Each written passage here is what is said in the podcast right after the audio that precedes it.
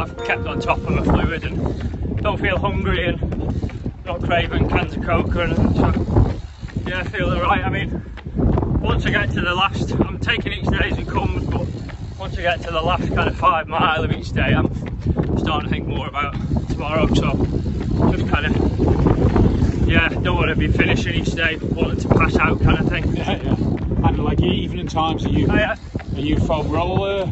That type of Um, trying to recover as much I- as you can. struggled last night. Are you alright, Ronald? Uh, go on. Uh, I'll just throw it. Yeah, yeah, I mean, I'll try and keep up that side of it. I've got a couple of nights now. Uh, Rachel, my Hallie's mum, and uh, Hallie's nana Tracy have been really supportive. So, uh, Dan alright, Dan? You alright? Well, Will's got my PR then. Um, so yeah, I just try, try need to focus more on that. Um, had a lot of tips with nutrition, and it's quite scary when you actually work out how much you should be eating. right. Um, not just for during, but you know, basically, you know, while you're awake. So um, keep on top of that. Like I say, I don't feel fantastic today, but I mean, I, you know, Yeah. I'm kind of. To, well, to be honest, I never feel fantastic. Whatever I'm doing. But, uh, And if you we're working into tomorrow, I appreciate you trying not to look too far ahead. Day five, what's day you five, plan yeah. yet, or is it a little I'm bit early?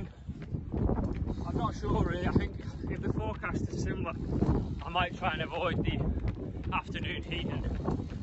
Um, yeah, come up with a route. Maybe use tomorrow. Bit of a chill day, chill day where run from home again. Maybe start and peel and.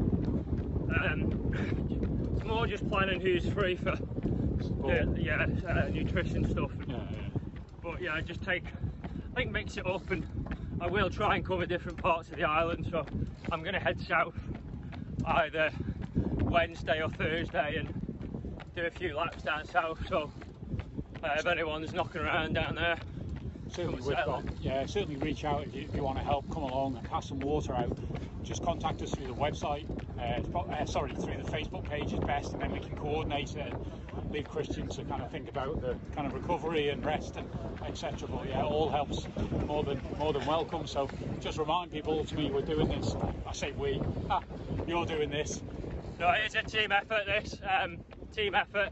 It's not, it's not just me uh, doing this. It's you know, um, uh, you know, as far as Hallie's mum to everyone on the fund. I mean, everyone's involved in this, and I think it is a team effort. So yeah, but carry on, man. I know. Yeah, no, I was just going to say it's important to uh, remember Christian's doing this to ra- raise money, raise awareness of the, the fund.